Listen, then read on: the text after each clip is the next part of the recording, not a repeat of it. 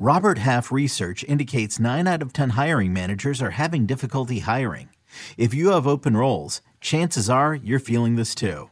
That's why you need Robert Half. Our specialized recruiting professionals engage with our proprietary A I to connect businesses of all sizes with highly skilled talent in finance and accounting, technology, marketing and creative, legal, and administrative and customer support. At Robert Half, we know talent. Visit robert half dot com today. It's the UEFA Champions League on Paramount plus. Europe's top club soccer tournament. Champions versus champions. The best teams facing off in the knockout rounds. Magnificent! And it all takes place while you're filling out financial reports at work. In the middle of your day, in the middle of your week. So use that second screen. Call in sick. Do whatever you gotta do to tune in Tuesdays and Wednesdays. Nobody watches the UEFA Champions League like us. Stream every match live exclusively on Paramount plus.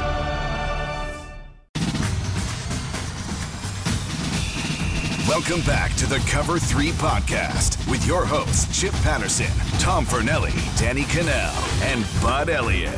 It's your call for the best college football coverage, from National Signing Day to the National Championship and everything in between.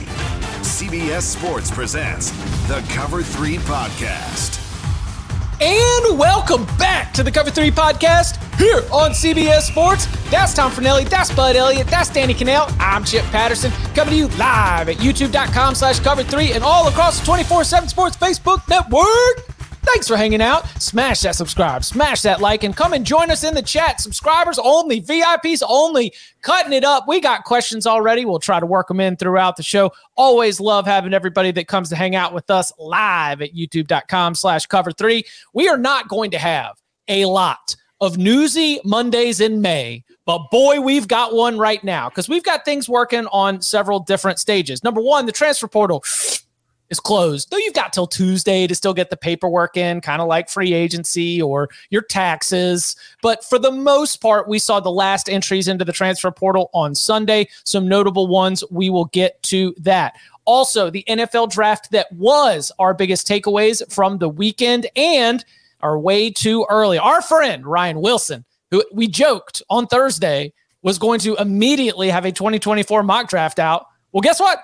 He's got it, and we're going to give you some of our thoughts on that. Uh, but let's begin with the transfer portal because some of the late names that got in at the very last minute, a lot of them come from one place. And so, you know, as we have already gotten a chance to see, Heath in the chat asks, should Michigan State fans be worried about losing key players from the transfer portal? Key players including Peyton Thorne, who is the starting quarterback for the last two years, including the eleven and two New Year's Six Bowl run. It includes wide receiver Keon Coleman, who led the team in receptions and receiving yards, receiving touchdowns during the twenty twenty-two season, and starting cornerback Charles Brantley. Tom, you had a big old head nod when we asked Heath's question about whether this should be concerning.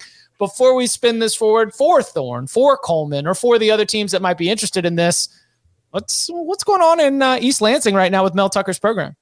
I, I don't know what's well I know what's going on, but I don't. It's it's not a good thing when spring practice ends and the guy who many were still like the vibe I was getting was that Peyton Thorne was still going to be the starting quarterback in East Lansing this fall. He's hitting the portal. Keon Coleman, the guy who was probably yeah Jayden Reed got taken in what the second round of the N F L draft this weekend. One of the best players on that offense last year at receiver. Keon Coleman was their other. Like, there were two players on that offense last year, Jayden Reed and Keon Coleman. Jayden Reed's in the N F L. Keon Coleman is in the portal. He was expected to be the best player on that offense in twenty twenty-three. And then Charles Brantley, your starting corner, who, I mean, Michigan State secondary the last few years has not exactly been something fantastic. So you could kind of say, well, you know, no big loss, but still, It's a it's an experienced starter, somebody that knows the defense. Losing him this late, not great. Um, but obviously, the biggest loss is Keon Coleman. I think what's going on here is what you tend to see and what is just going to be the future of this sport, man. N I L. Somebody's coming and making offers, and these school these players are accepting these offers, or maybe they're. Maybe they're just putting their name in the portal before the deadline, so that way they can weigh these offers and see if Michigan State wants to match, and then maybe they change their mind and come back, blah, blah, blah. I don't know. There is some sense that Keon Coleman could return to Michigan State, I don't know that I'm optimistic about it, because I think that with the kind of schools, because this is somebody like Jayden Reed is a second round pick. Keon Coleman could be a second round pick. If Keon Coleman goes to the right offense, Keon Coleman, he was a four star out of high school. He could be a first round pick. He's big. He's, you know, he's got all the kind of traits you look for in a wide receiver on the exterior. So I don't think he's going to be back. The Peyton Thorne one, kind of a surprise. I think that if I'm a Michigan State fan, or not even as a fan, just as somebody following it, Peyton Thorne is a jag. Like, to me, he's yes. just a guy. Like, yes. he's there's nothing spectacular about him, but he's still also your most experienced option. So now if he leaves, uh, I can't, Noah Kim, Noah and, Kim. and the Houser kid, they're supposed Aiden to be. Houser. Mm-hmm. They're I'm gonna so be, sorry. His, his name's Katin Houser. Katin. Don't call him. It's just it's a K, an A, an I, a T. Like it's it's all of the letters in Caitlin, and that's not. I'm not knocking him. I'm just saying I had to write a story about these transfers, and your autocorrect all of a sudden messes it That's up. Caitlin. A redshirt freshman Katin Houser and a third-year junior Noah Kim, and the takeaways from close to that program was that it was kind of a battle, but presumed that Thorne would end mm-hmm. up. Uh, finishing at Q B one after getting a good push from Kim along the way. So now Kim with much less experience, I guess, unless they go to get somebody else. I mean, this it is not a lot of impressive depth right now at the quarterback position. Yeah, and now whoever wins that starting job will probably not have Keon Coleman to throw to. So that kind of impacts the thing. But I think Thorne caught a lot of people by surprise, and I think Thorne is a situation where the destination's already known. Like, I don't think he's entering the portal at this point unless he knows where he's going. And I don't know exactly where that is yet, but we know some schools, particularly in the Southeast, that we have speculated might be interested in adding a quarterback. One of them got Ty Buckner last week. We talked about it on the show, but there were two other S E C schools we talked about still being on the lookout. Don't be surprised if Peyton Thorne ends up at one of those two schools. Yeah, I mean, uh, Auburn would make sense there. So reading Spartan Tailgate, our, our Michigan State twenty-four seven sports site, um, they were basically saying, like, teams had constantly made overtures to Coleman every year that he's been on campus. Mm-hmm. And uh, and it finally, it seems to have worked. Also that Coleman did not want to play with Thorne and that it was well known. Oh, so, no. Right. And so when Thorne hit the portal, people started thinking, wait a second, maybe Coleman will come back now that Thorne is gone. Uh, because, like, he... he was worried about Thorne hurting his draft stock. So, which, looking at the numbers, Keon Coleman's not wrong. I mean, didn't uh, hurt Jayden Reed. No, that's true. Although that was a that was a huge reach of a pick. Apparently, I I, I didn't see many people thinking he was going that was, second round. Yeah, that was a very polarizing pick because some people really really like Jayden Reed and some people are just like I don't know. But this is also we'll we'll talk about this one. This was just a weird draft for receivers because they're all so tiny this year. Brantley wasn't actually great last year, but now both their starting corners are gone because Amir mm-hmm. Speed is gone, and then they also lost their best safety. So, mm-hmm. like, uh, okay, very quickly here, Michigan State, they draw Central Michigan, Richmond, and Washington in the non-conference. Michael Penix is going to rip them apart. Again, yeah.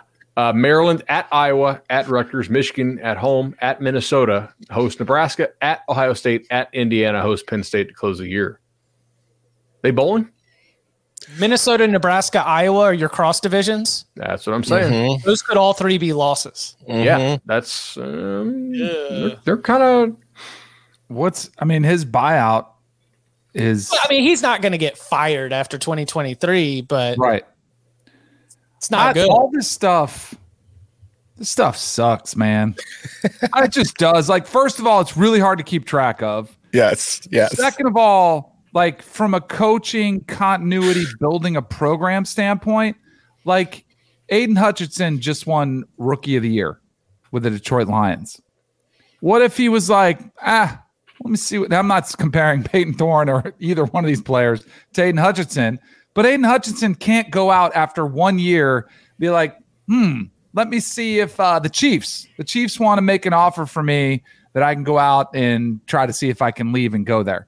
But in college, you can. Like, this is, uh, and this is where I think the coach's biggest challenge, and it's not an anti-N I L take. Like, I am all about the players being able to maximize their earning potential to a degree. I guess you shouldn't say like maximize it, but like these players have more power than any professional athlete that's playing at the next level. And they're wielding not paid with, yeah, what they are, but they are no, getting not, paid. not, not, not by any, any employer. That's the thing. If you want to have control over them, pay them. Right. right. If you, Danny, if your only deal when you were playing well, for the Giants was with Nike, do. You I'm like, I have always yeah. been anti, you know, employer employee relationship. But if we're going to go down this road and it's going to be this much of a mess, then I'm all for it. Let's just get to it sooner rather than later. And the players that get fired get fired and they get cut, because I do think it'll become even more cutthroat and they'll have less power than they do now.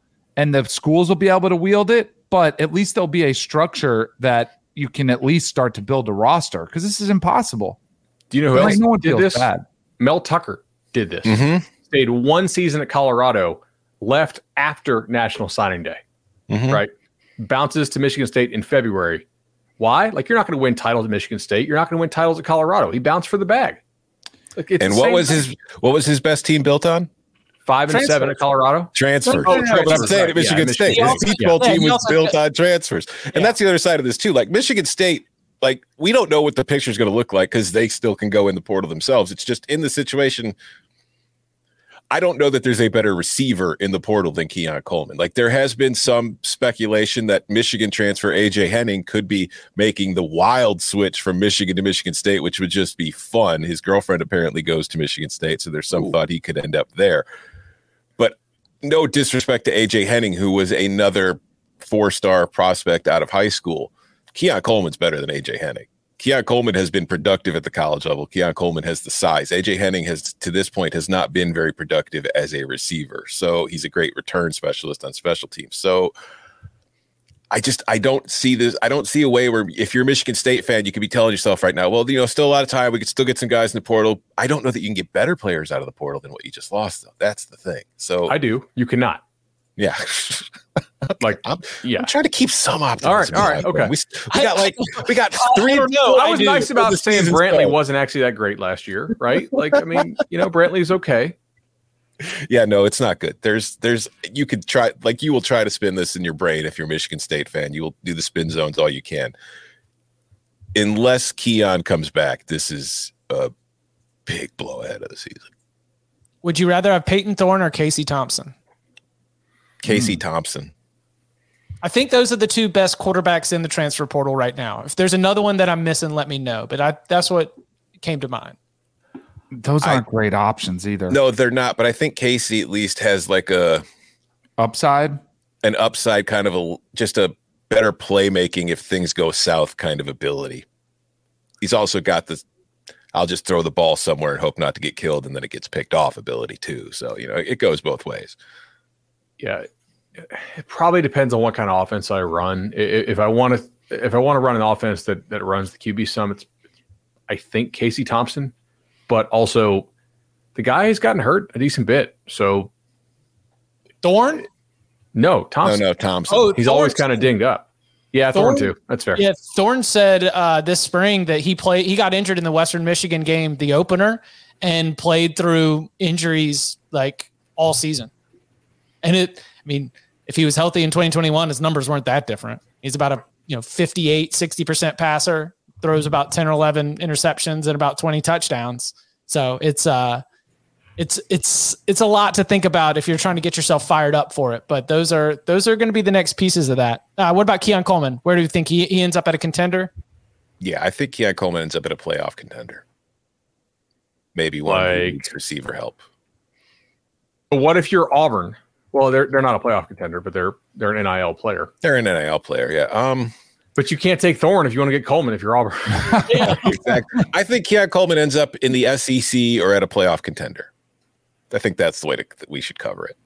Like maybe okay. he ends up at U S C like, if he goes out. I just it's that's the thing. There's going to be a lot of teams interested in Keon Coleman. He's from Louisiana, but L S U is loaded at receiver. Mm-hmm. L S U probably has the second best receiving core in the country, so it, for my money. So eh, maybe Texas, and maybe third, but like. Would he crack the lineup there? Would, would, would he play as much as he wants? He, I don't know. I mean, Neighbors is a better player than him. the couple guys Brian they got Thomas. behind him are really good. Brian Thomas, Kyron Lacey. I mean, that that's a loaded room. So, and is Ohio State one? Just for, out of curiosity, I, I think Ohio State's got to be one. Yeah. Yeah. Okay. So like Ohio State and then L S U and Texas. Yeah, I can rock with something like that. What if he ends up at Colorado? I heard they got open spots. I could see that. They they they have open spots. Have open spots. Speaking of. Coming up on the other side, we open up our N F L draft takeaways with a second look at some comments from the Colorado head coach, Deion Sanders, plus our thoughts from the weekend and looking at Ryan Wilson's first twenty twenty-four mock draft. Next. This episode is brought to you by Pepsi Wild Cherry. Pepsi Wild Cherry is bursting with delicious cherry flavor and a sweet, crisp taste that gives you more to go wild for. Getting wild may look different these days, but whether it's opting for a solo Friday binge watch or a big night out, everyone can indulge in their wild side with Pepsi Wild Cherry, also available in Zero Sugar. So grab a Pepsi Wild Cherry and get wild. Check out our new N B A show, Beyond the Arc, part of the C B S Sports Podcast Network, where you can find me, John Gonzalez, N B A insider Bill Ryder, and Ashley Nicole Moss five days a week talking all things N B A. Whether you're looking for insightful discussions, upbeat commentary, breaking news, interviews, or coverage of all the biggest stories in the N B A, our new show is the place to be five days a week. Download and follow Beyond the Arc on Apple Podcasts, Spotify, and wherever you get your favorite podcasts. Back here on the Cover three Podcast Saturday night. Got a comment from uh, Deion Sanders, head coach of Colorado, via the Twitter machine, in which he said he was, quote, ashamed of the other thirty-one N F L franchises who did not look to the H B C U ranks for players. Of course, he also said in that very same uh, tweet, a, a congratulations to Isaiah Bolden, the former Jackson State star who was selected in the seventh round. So um, this is the, just to give a little bit of background here. So last year, there were four players from H B C U programs selected in the N F L draft. This year, there was just one. It was Isaiah Bolden from Jackson State. In twenty twenty-one, there were zero from the H B C U ranks. And it, since two thousand, there have been nine N F L drafts in which no players were selected from the H B C U ranks. A good sign of Deion in terms of being a, a developer of pro talent by having This play uh, by having Isaiah Bolden selected one year after Justin Houston was selected. Jackson State has players selected in back-to-back drafts for the first time since nineteen ninety-seven and nineteen ninety-eight. So while there is, you know, individually at Jackson State, uh, a lot of enthusiasm for what Deion Sanders was able to do in terms of providing N F L draft opportunities for some of those players, the now Colorado head coach has decided to use his extremely large platform to sharpen some criticism for the N F L as a whole. What did we make of Deion's comments? They were very stupid. I, okay. I thought they were very smart. Okay, now, go. He's wrong. He's wrong. But if I'm Deion, I'm saying the exact same thing, because in saying this, Deion is implying that the league that he just ran all over with Jackson State with a bunch of Power Five backups and G five starters is better than what the N F L thinks. So it makes it look more impressive what he did at Jackson State. The N F L does not have a bias, I don't think, against H B C U players. Titus Howard went in the first round. He's been really good for the Texans. Darius Leonard was a second round pick. I, th- there's no there's no downside to Deion saying this. It makes it seem like he did a better job at Jackson State than he did. And he did a great job at Jackson State. But like people are like, oh, that was H B C U, that was a SWAC, and that's a That's a pretty bad division of the F C S, and the numbers would agree with you if you say that. So Deion wants to make himself look better. It's very self-serving, and I think it's very smart to say. I did Wait. look at what E S P N had as the top five H B C U prospects. This is an article from Jordan Reed, who covers it and covers the draft for E S P N. And their combine stuff and their pro day stuff really didn't measure up, right? I, Isaiah Land from FAMU ran four six two at two hundred thirty-six pounds. Now, I think maybe you could make an argument he could be drafted in, in later rounds, potentially, because his production was really good. Aubrey Miller, the linebacker, ran four seven one forty at Jackson State's pro day, not the combine. four six shuttle, seven three three cone. Mark Evans is a guard, Okay, six two, three oh three, so that's pretty small for a guard. Ran five four four. That's not a good time for a guy with that size. thirty-two inch arm, which is short. four ninety-two shuttle. nineteen on the bench press. If you have short arms and, and, and you are a guard and you're not massive, I'm going to need more than nineteen on the bench press. Shaquan Davis, N F L dot com, uh, described him as a tape littered with drops. He had a fourth percentile shuttle and a fourteenth percentile three cone. And Jadakiss Bonds, who has an awesome name, by the way. Crazy name. Just incredible. Ran, ran four sixty-three at his pro day, and I don't have any other information about him. Uh, Reed listed him as a, a, a big-time deep threat, which four sixty-three would not agree with. So I think it's very possible that this was just not a great year for H B C U prospects. We have seen the N F L draft guys from the H B C U and draft them highly when they test well. Mm-hmm. I it's I think they're stupid comments because it implies that the N F L has a say in where the players go. The N F L is not doesn't care what school you went to or what conference you played in. They're drafting you based on your ability.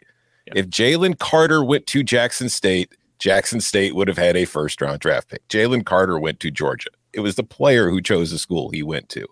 So I don't think it's the I don't think there's any onus on the N F L to draft from any particular conference or any particular school. They're going to draft the best players that they can find. And frankly, for some of these kids, if you're like a fringe seventh round kind of prospect, I'd rather not be drafted. I don't want to be a seventh round pick. I want to have a say in where I get to go as a free agent, where I think I actually have a shot to make the roster. I don't want some team drafting me as a practice body so they can cut me three weeks into training camp.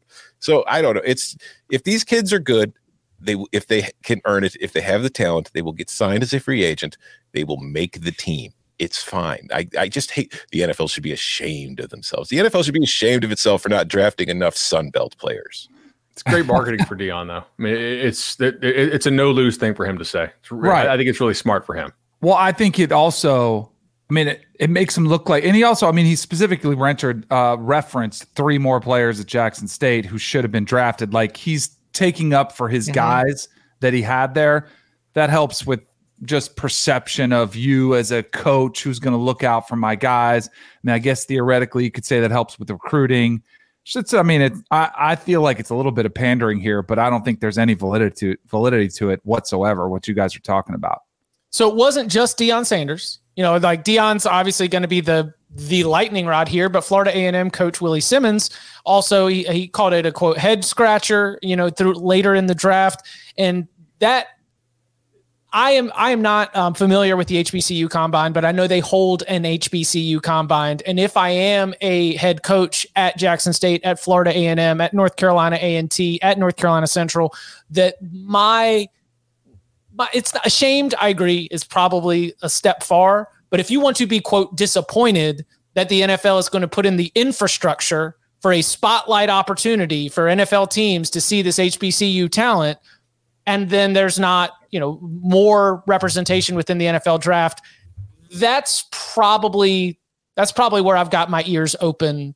I've got try to have open ears all the time. But like that's that's an argument that I could understand why you would be disappointed after the N F L has has made these steps to Uh, give a unique opportunity to these H B C U players. You know how many players were drafted from F C S schools, which H B C Us are? Which twelve. F C S, the old one double A. That's Division two and F C S combined is twelve. So ten from the F C S, two from two Division from Division two. two. Yep. Yeah. And a, a, a lot lower number from the G five, by the way, than normal. I, I do think mm-hmm. we are seeing all the guys that would be drafted from G five, not all, a lot of the players who will be drafted from the G five get drafted to the P five in December. Mm-hmm. Oh, nothing, oh, nothing but power conference. Like Notre Dame didn't even have first round pick. First round was nothing but the Power Five. That's yeah. it. Like the the division and, is is being seen everywhere, and we're starting to see it in the N F L draft as well. And I'll I'll throw this on there because S E C led for the seventeenth consecutive season. The S E C. But that gap was a little bit smaller. So the Big Ten has been second to the S E C in each of the last five drafts, but it's normally like a ten, fifteen player gap. It was sixty-two for the S E C. It was fifty-five for the Big Ten. Big Ten had themselves a pretty good draft. And, and then there's the gap because then you drop down to thirty-two for the A C C and then like twenty-nine and twenty-seven. Like the, it is yet that, another data point to use. Do you realize it was like before that, before that five-year run, the A C C was the one that was nipping on the S E C mm-hmm. heels. Like when F- Florida State was rolling, Clemson was starting to come up. You had Louisville had a bunch of players. Like North Carolina always put out some. Like there were Miami would at least have some draft picks. It was getting close. Now I think you are starting to – all you have to do is look at follow the money. I mean, that's what it's always been. That's why the S E C has always been there. But the more we're seeing the separate the separation with the two power, you know, super conferences, I think this gap's only going to widen even more. Oh, and yeah. that, to me, would be yeah. your biggest concern if you're Jim Phillips or uh, Yormark or Kleofkoff or whatever other commissioner that's in these non. Like, how are we going to stay competitive They're when not. all the best talent is is not only residing in these leagues, but you're starting to see that gap widen? So, uh, totally agree. I, the last thing on, on the H B C U thing. So, like last year, James Houston got drafted, right? And he's ha- having a nice N F L career so far. He was at American Heritage. Like this was a highly rated player who signed with Florida and portaled down to Jackson State, right? Isaiah Bolden is the one H B C U player who got picked this year. Isaiah Bolden was a four-star guy. I think he was an Under Armour All-American game guy who followed Deion to Jackson State. So, like, even the last two guys out of there are not dudes who, like, signed with Jackson State out of mm-hmm. high school. And the vast majority of the teams in the SWAC are not getting, like, high-level P five transfers to come down, right? Like, that was kind of a, a unique event. I I would guess that the numbers would stay probably zero or one per year out of the SWAC. And when they have a really good guy, Titus Howard, Darius Leonard, he's going will go high. S E C. No, he'll yeah, transfer. They may go S E C, but if they stay, they're going high. I c- continue on this. They're going back to the S E C Big Ten gap. Like Alabama and Georgia each had ten. You know who was third with the most players selected? T C U. T C U. Oh, T C U. How many did they have? Eight, eight or nine. Okay. No, because Michigan had nine. Oh, Michigan, Michigan had was nine, third. T C U had eight. So talk about, and it, first of all, talk about just an incredible weekend to be a Michigan Wolverine fan. Because not only did you have the most players taken in the Big Ten, you were third overall. You had three more than Ohio State. So that's your Thursday, Friday, Saturday. You're just watching all your Wolverines, including your kicker and your punter getting drafted. Blake Corum's still coming back, too. But then on Sunday, Michigan State has a bunch of players enter the portal. Was this the best weekend to be a Michigan Michigan fan since, like, winning the Big Ten? Like, this was just the best offseason weekend they've ever had. It's the best weekend of the twenty twenty-three calendar year for a yeah. Michigan Wolverines fan. It's, like, no doubt about it. They're also still number one in recruiting right now. Yeah. Jeez. Over um, Ohio State. By the way, the, the T C U being the third most, I thought was interesting because when Cincinnati made the playoffs, they mm-hmm. were the third most as well, I think, like with around the same eight or nine players.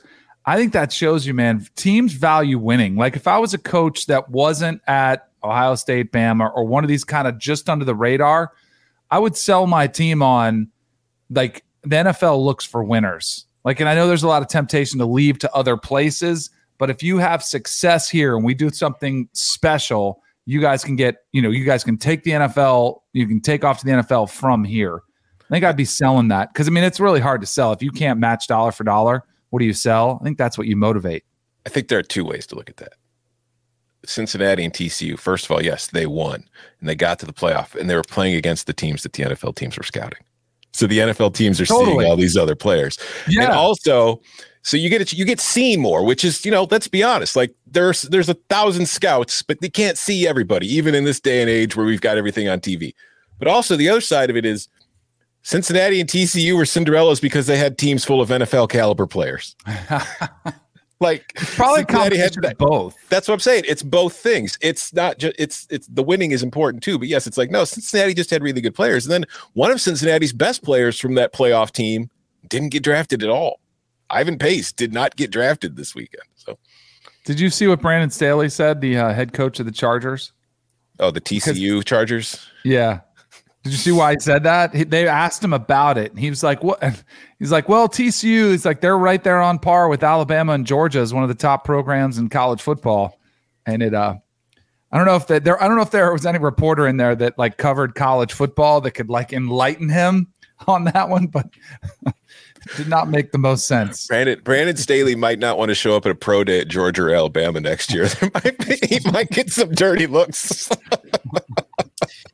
before we get into the uh, the twenty twenty-four outlook and sort of the, the mock draft world, uh, thanks to our good friend Ryan Wilson. What other what were some of the other general draft reactions that uh, that you had to the weekend that was? Tom, you talk, you mentioned the wide receivers. There was a run on them. What what made it weird to you? I just it wasn't a very good wide receiver class to me. Like it's it was from a trait, and going back to kind of what we were just talking about a minute ago. When you look at the N F L, the way that the draft works, it's not all that different than the way recruiting works. Like when Bud is projecting a kid in high school as to what he's going to be, you're looking for specific traits. You're looking for size. You're looking for frame. And then you've got the measurables, the forty, all that kind of stuff.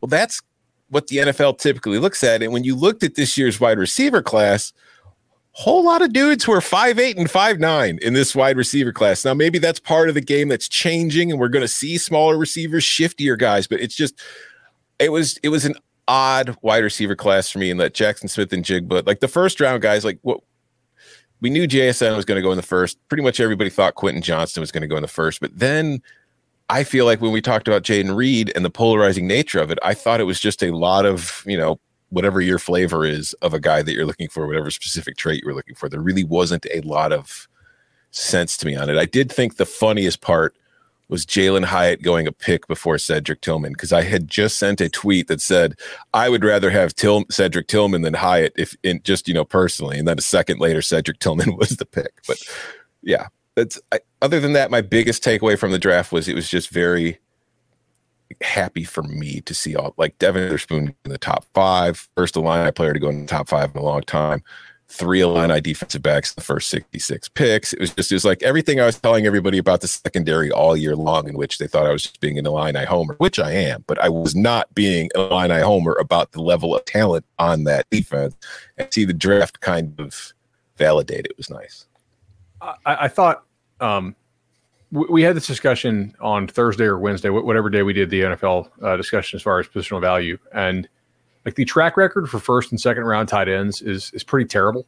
And a lot of your best tight ends in the league were, were not drafted highly. They were not top one hundred picks. So I think it's interesting that teams, because tight ends are so cheap in the league and because the the predicted nature of where they're drafted does not seem to hold very well, they they still passed on guys that we all thought were We're pretty good tight ends, right? M- Michael Mayer goes second round, right? M- Musgrave goes second round. I think only Kincaid went first round, correct? So mm-hmm. They still, even though this is not a good receiver year and we thought it was a good tight end year, the N F L still said, hey, we have to pay receivers so much more if we get them as free agents that we'd rather have the lottery ticket on a receiver than have the certainty of the tight end, because the difference between like the best tight end on a rookie deal and going out and getting a good one on the free agent market is relatively small. If we have to go get a stud receiver on a free agent market, it costs us a ton. So I think that's some of this draft stuff is really influenced by the new C B A, right? Like you may have guards who you have rated as a player much higher than a tackle,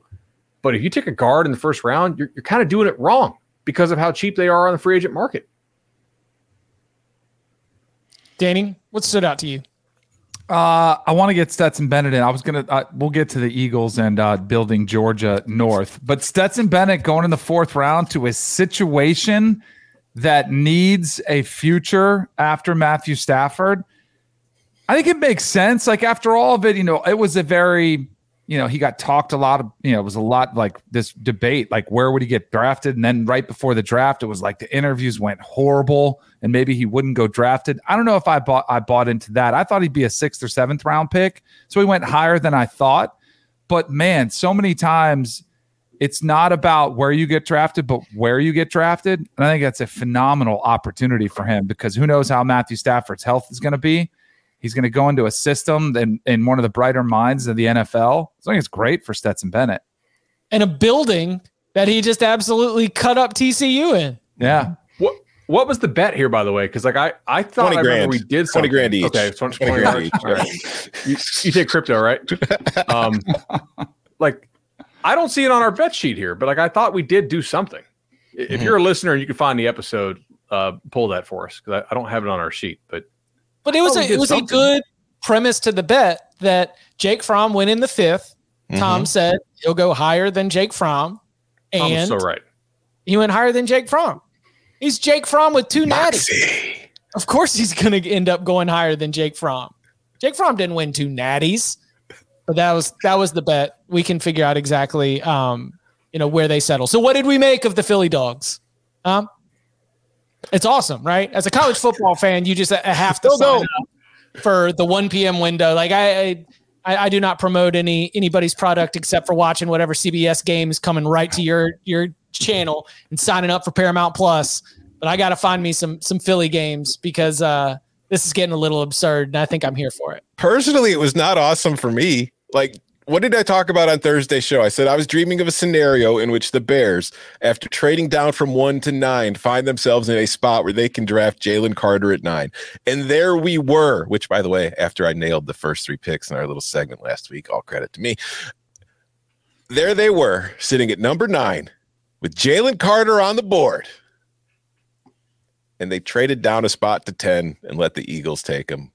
And I have nothing against Darnell Wright, the tackle that the Bears took from Tennessee, who I like a lot. But I swear to God, if Jalen Carter turns out to be a monster, Darnell Wright better be the best right tackle in the history of the N F L, or I will hate him forever for no fault of his own. It was heartbreaking. Like, clearly the Bears were not interested in Jalen Carter. They literally traded out of the spot to get to let the Eagles take him. But man, I was so close. I kind of thought it's it was unbelievable. I, I would just say, like, didn't the Raiders, didn't they try to, like, they drafted a ton of Clemson players. And I think Mayock was there and he was like, Mayock we want winners. And it was yeah. not great, like, for Mayock. Like, you can try this philosophy. I was thinking about this, the, the Tampa Bay Bucks back when they won the Super Bowl with Brad Johnson. They had a bunch of, they didn't go Florida State only. They went like Florida State, Miami, and Florida. They were big in state, and it worked really well. Derek Brooks. I mean, there was a laundry list. Warren Sapp, guys that, you know, were incredible players, and they all came from winning programs at the time. I would just say it's more about, and I, I also wonder if there's a relationship. Maybe it's Howie Roseman with somebody. Maybe it's a, a personnel director, somebody in that office who really trusts the evaluation of Georgia's staff that says, yeah, this is the guy. And like the, getting the Kobe Dean last year where they did, when he started dropping, everybody's like, what's the problem? Very similar, totally different reason. But like, they probably have somebody that's like, nah, don't listen to anything. Take the guy, you know, like they've, and they have somebody they trust, and it's worked, you know? Well, that's what I thought with the Keely Ringo pick, because Keely Ringo's draft stock going into the draft was lower than it was at the start of the college football season. So, but if you've been watching all that tape to be able to get Nolan Smith, to be able to get Jalen Carter, you're probably like, well, Keely Ringo here in the second, that seems to be value. Where I wondered if it was a bit, because didn't they trade for DeAndre Swift too?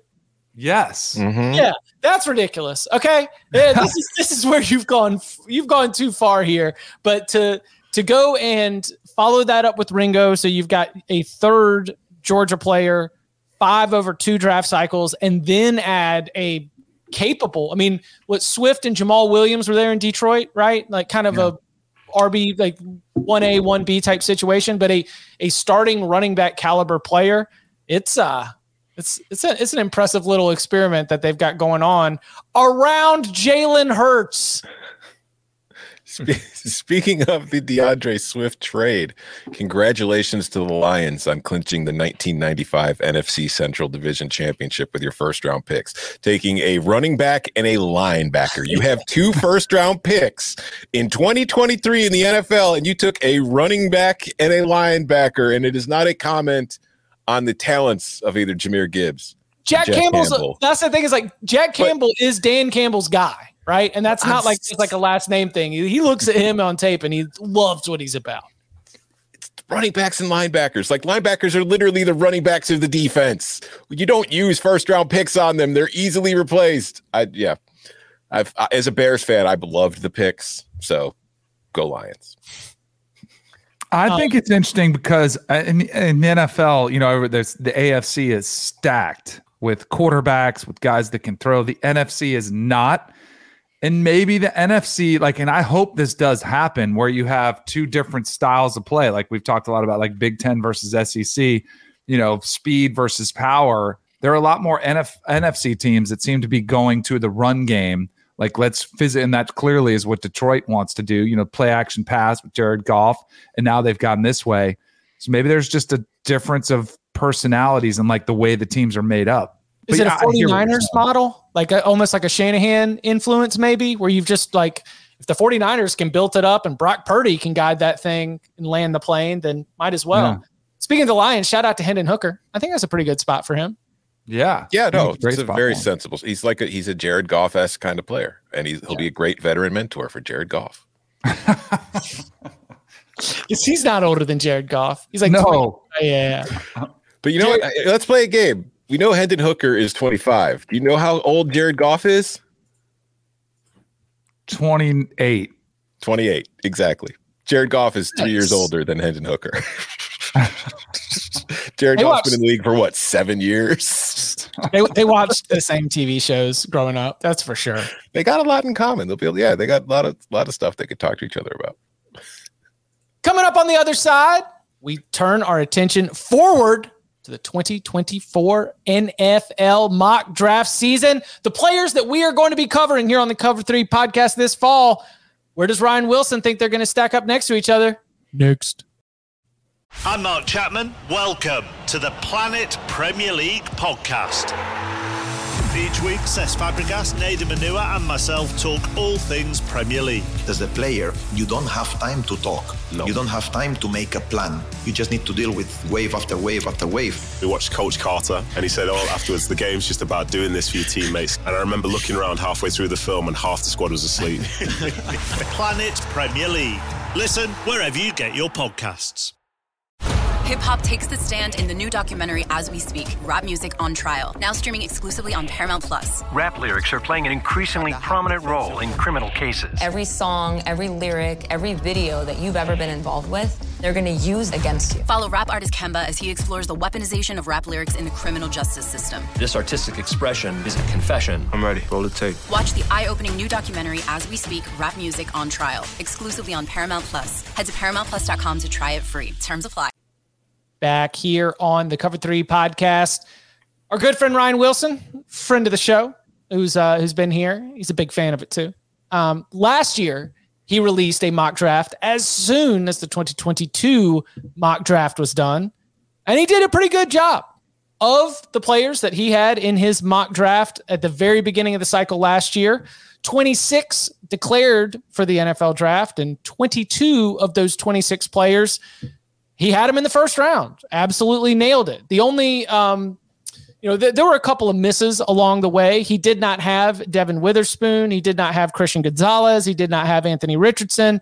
Uh, did not have Broderick Jones, Darnell Wright, Deontay Banks, Zay Flowers, among others.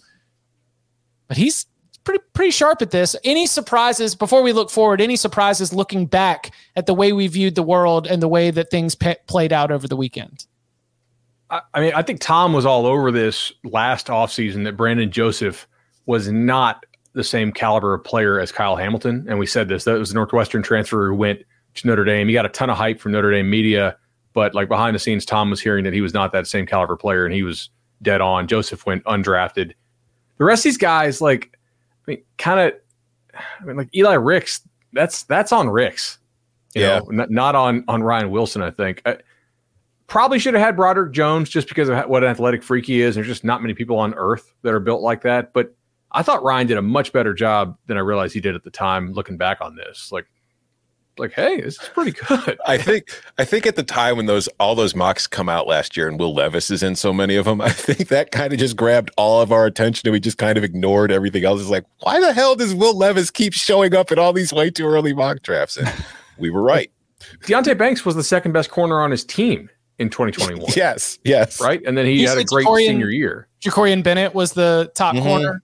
Yeah, ex- exactly. So, I mean, you know, like, I, I, I thought he did a really good job. I, I mean, Gibbs we knew was a stud, but, like, usually two running backs don't go. Yeah. Danny, he's got two running backs in his next one. I think it's like a cautionary tale. You know, especially when you look at the Q Bs who are on here, some of the guys that, you know, are coming like Tyler Van Dyke, Phil Dracovic, like there's some names on here where at Spencer Rattler, Spencer Rattler was probably a head scratcher a year ago. Like, what are we basing that off of? Um, but I just think it's one of those things where if you could, like, that's I'm I've always been, I think this is why you see there are busts in the N F L. You know, like, it's just one of the hardest positions to evaluate, which is why it is very temporal and temporary when you see some of these valuations that take place. The twenty twenty-four mock draft from Ryan Wilson will be available on C B S sports dot com. If you're watching live, it will be available shortly. If you're listening to this later, it should be up over there. But just for those who are listening and doing chores, going on a walk, whatever uh, you might be doing, he's got Caleb Williams, number one overall. He's got Marvin Harrison Junior going at number two. Woo, boy. Uh, Both for the other- same team. The card are the Cardinals going to have? Yeah, because because the Cardinals have Houston's first round pick next year, so there is a legitimate shot they could end up with the t- top two picks in the draft. Yes, he's got Drake May from North Carolina coming in at number four, Brock Bowers from Georgia coming in at number six, Jared Verse from Florida State, Dallas Turner, a couple of pass rushers at seven and eight, Emeka Ibuka, another Ohio State wide receiver going in the top ten. He's got them at nine, J C Latham out of Alabama. To, he's got him to the Patriots, but right there at the top ten. Uh, other notables include Quinn Ewers at sixteen, followed by Bo Nix at seventeen. And as you continue to scroll down, let's see, Travion Henderson from Ohio State as a first rounder late at twenty-eight. Michael Penix, a very late first rounder at thirty-one. What stands out about um, what he's got so far? If Bo Nix is a sixteenth overall pick, I will grow out my beard and I will never shave again. there, there it is. Wait, what if he's a fifteenth? Is that not, yeah, sixteenth or like sixteenth or higher. Yeah. Clip this. Yeah, clip don't it. Pin us on a technicality where he has to be sixteen. You're saying if he is sixteen or higher, yes, you're growing out your beard. Yes. Heisman. Here and we you go. You guys all have to shave him. Nobody wants to see me without a beard. Um, oh, man. That is a head scratcher, right? I mean, it's yeah. it's not as much of a head scratcher as it would have been a year ago, but I don't think he's going that early. No. Yeah. I, so in general, I think early mock drafts tend to overrate the guys who came back, right? In my opinion, most of these dudes who are like, "Oh, this guy could have been a first rounder if he left, but he decided to come back." That's generally not true. Like, historically, those guys don't end up in the first round. Now, Fashanu at Penn State, maybe because he's only nineteen years old and he's trying to get his master's, and, and I, I could see that. Like Jared Verse, I think he came back to maybe try to play his way into a first round pick. I don't think he got an actual first round grade this year. You know, Cooper Cooper baby at at, at uh, um, Kansas State at Kansas State, like, he's o- older for the level and he's a guard. To me, like, I don't think a guard is going to go in the first round. If it is, it might be Donovan Jackson at, at Ohio State because he's a total freak. Chris Abrams-Drain at, at Missouri. Like, all these corners who went this year, most of them were, were underclassmen. Like, do we think he's going to be a first-round pick? Tom, I wanted to ask you about uh, Jerzon Newton, the, the the tackle. Like, does he look like a first-rounder to you, or just a guy who's like, like a, a no-doubt draftable player? Uh, I think he's going to be... he could be a first rounder depending on the kind of season he has, because he, he was a very effective player. I just think that he's probably more of a second or third round, I think. But I think he's a very good player. The three that, surpri- that really surprised me on here, other other than Nix, Travion Henderson, although physically, like, he will run really well, I would guess, at the combine. If he actually stays healthy for a season, he could, you know, put up something crazy. Fabian Lovett for Florida State, I think, is a player who will be drafted, probably not a first rounder. And then Javonte Spraggins from Tennessee, again, a, another guard. I, if there's omissions or if there's guys we need to put on, it's like more tackles. Teams want uh, tackles. Amarius Mims? Yeah. Amarius Mims, yeah, for sure. Like, that's mm-hmm. one I think is, look at the guy. From Georgia. A, yeah. Like, some other people had interesting dudes, though, on theirs that I looked at. I think Ryan's is better. So, like, some people still have Zion Nelson. Uh, is Zion Nelson going to start for Miami? Like, he's got to stay healthy first, but... Uh, Kalen King at Penn State, I guess, could be. I thought Tua Millau at Ohio State's not a bad one to, to throw on there because he is pretty freaky. He was, you know, number yeah. one overall player. Blake Corum at Michigan. I, That's. Do you think he's in that Bijan Gibbs level? I, no. I don't. I think he has, like, supersonic ankles that flex in directions that probably shouldn't be possible for humans, but I don't think he's like a first round pick now. And I don't think, I mean, go, going at Ryan's here, like he's got Raheem Sanders going to the Chargers at twenty-two. Like I, I like Rocket Sanders. That is not a first round pick at running back to me. That's not somebody I would use a first round pick on at that position. Like I could see it with Trevion Henderson, especially if he has a huge season, but Sanders does not strike me as that kind of guy. Did you see that he has four Washington players? Yeah, they, well, have, they did not have a single guy picked in, in, in this last draft, and he has two Florida State guys. They didn't have a guy picked in the top one forty. They both won ten ballgames. Mm-hmm. He has three Bama guys, which drove home the importance of that Alabama quarterback competition, because if you've got um, you know, J C Latham, first-round talent on the offensive line and a better offensive line, if you've got Kool-Aid McKinstry as graded out as one of the best defensive backs in the entire draft class, and then, of course, you've got Dallas T- Turner as a – you know, freakish edge rusher. Is it, that was like my college football brain takeaway from looking at the twenty twenty-four mock draft. Yes, Washington was a big one, just, but I think we were already considering Washington to be on par with U S C and Utah and Oregon right there at the top of the Pac twelve before Alabama, a team that Bud Elliott has famously said is the second best team in the S E C West heading into twenty twenty-three.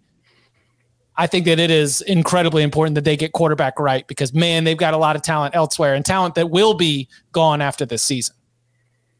No doubt. Um, Malik Nabers from L S U, speaking, I, I think I would have on there uh, probably maybe Chop Robinson at Penn State. Like, he's pretty damn good. I, I want to see what he'll test like. Uh, I mean, this is like, sorry, go ahead, Tom. No, this will be like the twenty twenty-one recruiting class, right? Yes, yeah, which is going to be weird, because that was the, the high school year, high school senior year w- w- was the vid class. Yeah, so this is, I mean, this is going to be a hard one to just kind of judge a year out too. So, I mean, Kyle McCord, like, if you just look at what Ohio State's done at quarterback in the last years, if he takes over the starting job and has a huge season, he could end up as a first-round pick. I think looking at the guys on here, we're ta- going back to Danny's t- comment about Bo Nix, I think Michael Penix will go before Bo Nix. And agreed. I also think a guy like Michael Pratt could sneak into the first round, because Ooh. He has the frame and the athleticism. Like, to me, Michael Pratt is a lot, doesn't have the overall arm strength near it, but to me, Michael Pratt is a lot like the Will Levisy kind of prospect, in that, you know, you're just kind of looking at what he can be still, but I think that if he, he didn't play at the S E C, so he's not going to get nearly as much kind of, you know, this kind of hype a year out from the draft. But Desmond Ritter got a bunch of buzz and wound up getting himself drafted pretty high, right? Yeah, second round. Second round. What about Jaden Daniels? I think he's somebody, if he builds on what he did last year and, you know, L S U is good again, if they're, or if they win the West again, I think he's got a chance to catch some eyes. He's taller. He's six three. He's got yeah. the size for sure. Yeah. He had the pedigree coming out. I mean, he was a mm-hmm. highly rated guy. I, I think if Nussmeier was starting, Nabers would be on Ryan's list, though. Like, D- Daniels underthrows Nabers all the time. Mm. But, like, if he if he fixes that. Was Nussmeier really about considering the transfer portal? I saw one of the, like, there's sometimes. I don't know. Sometimes the way a story is presented is interesting. Back to the Tyler Van Dyke, like, you didn't put your name in the transfer portal, but then all of a sudden there's a story that says, you know, Garrett Nussmeier is not going to be in the transfer portal. Maybe that's just because it was a crowded quarterback room and you wanted to create some clarity, but I did see that uh, earlier today, just sort of another one of those. If there was any, you know, concern, he says he is on board for this season. Uh, sort of speaks to what, but I know you've been hinting at or saying out loud, forgive me if, sometimes I lose track of these things, but like that Nuss is as good as Jane Daniels, and that if Nussmeier starts, that would not be a huge shock to you, right? Yeah, I I think he's at least as good of a prospect. Now, Daniels does run around a lot better, but I I think Nussmeier throws the ball better. Um, what about? Uh, I kind of think one of the Clemson linebackers could go. I don't know if it's Carter or Barrett, like depending on how they play senior year. Like those are dudes who could go first. Uh, wasn't a great wasn't a great draft for Clemson defenders this year. No, it was not. I mean, there was a lot of guys that were high, like the traits guys coming out of high school that just didn't really kind of like Miles Murphy. Well, he was a first round pick, right? He got taken in the first, mm-hmm. but it's, yeah. But like, you know, you look at Trenton Simpson was a guy that a lot of people had mocked going earlier. He fell to the middle. There's just, I don't know. That's just something to keep an eye on there. It'd be nice for Clemson to have a bounce back in that aspect. Well, they had Brian Brzee too. Dapper Z, true, true, true. But like when you look at where those guys came out of high school as highly rated, those were like like Brian Brzee was a guy I thought. I mean, the injuries obviously played an impact on that, but that was a guy I thought was like a top ten pick for sure. I yeah. got another one that I heard that I think I would take the over. Uh, Brock Bowers, you said at sixth, mocked sixth overall. Mm-hmm. Uh huh. I don't think there's any chance that happens because of size. Yeah. He's only listed at two thirty. I know he's fast, but yeah, I agreed. I think he's a l- maybe a little bit one-dimensional for what they're looking for at the next level to be taken that high.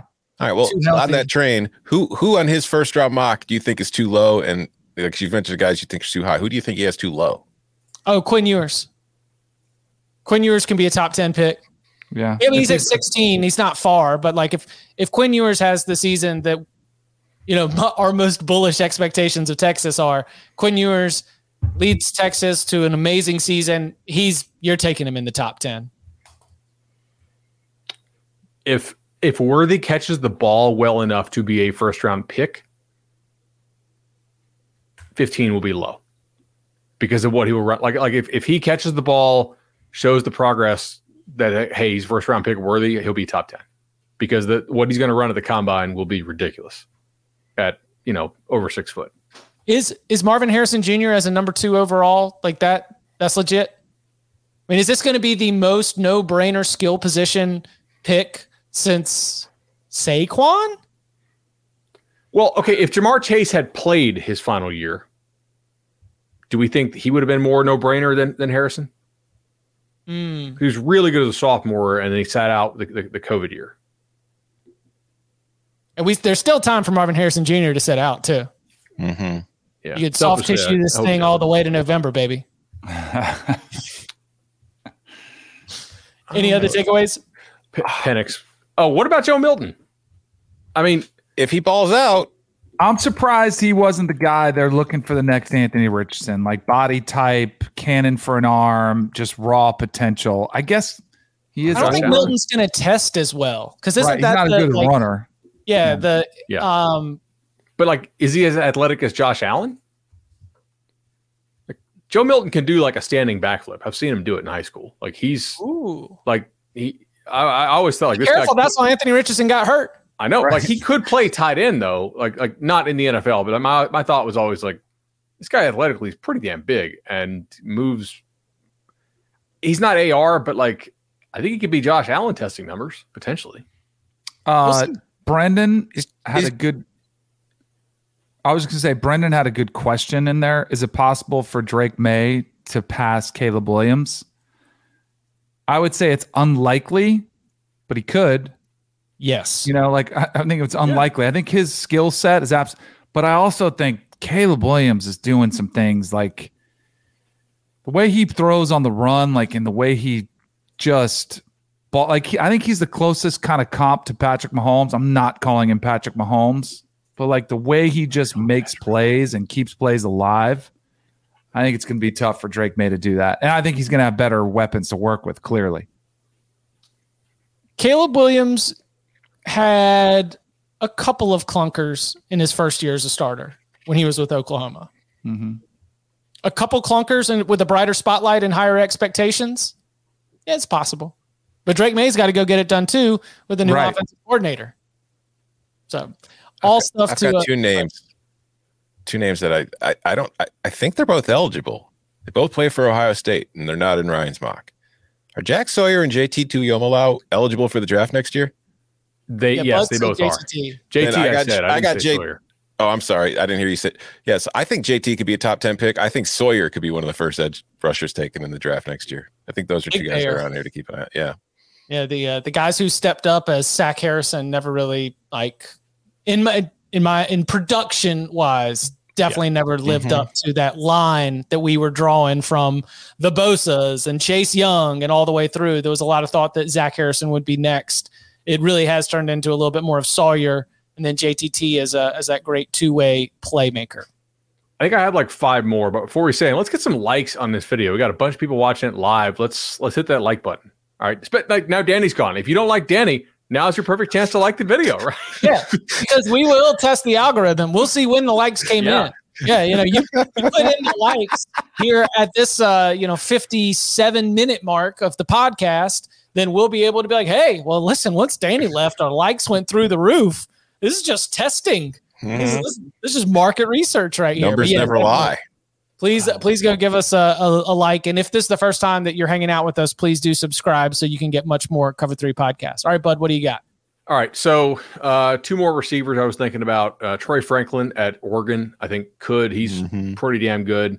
Uh, Johnny Wilson, because the size, if he runs better than I think he's going to run, certainly could. I mean, the guy's like six six, six six and a half, so that, that's kind of rare at receiver.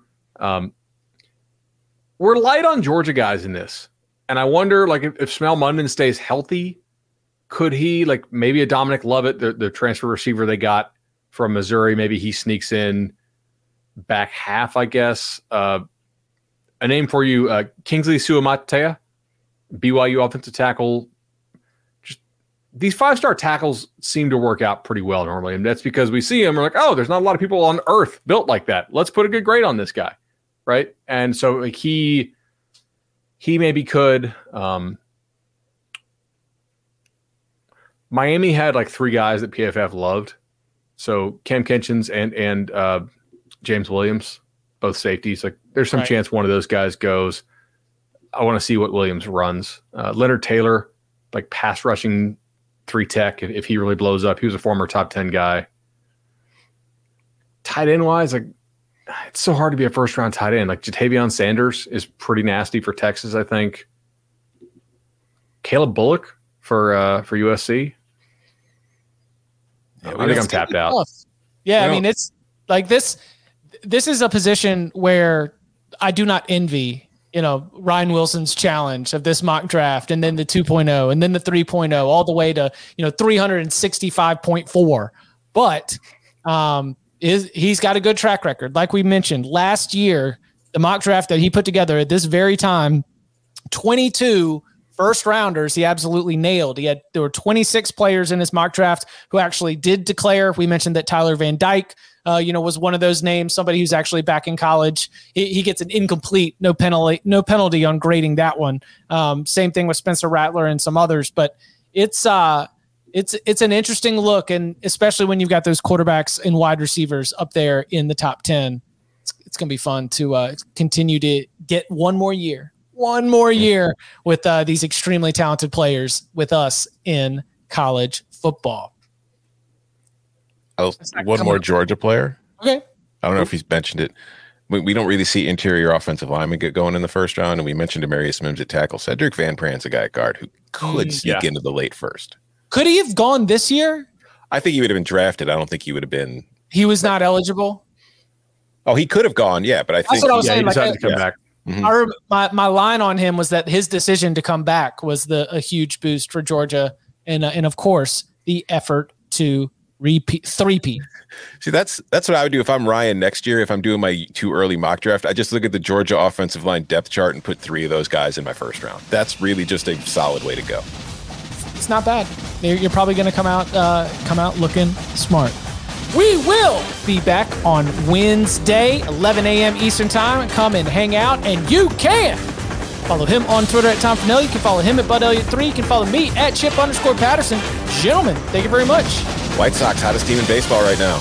Woo!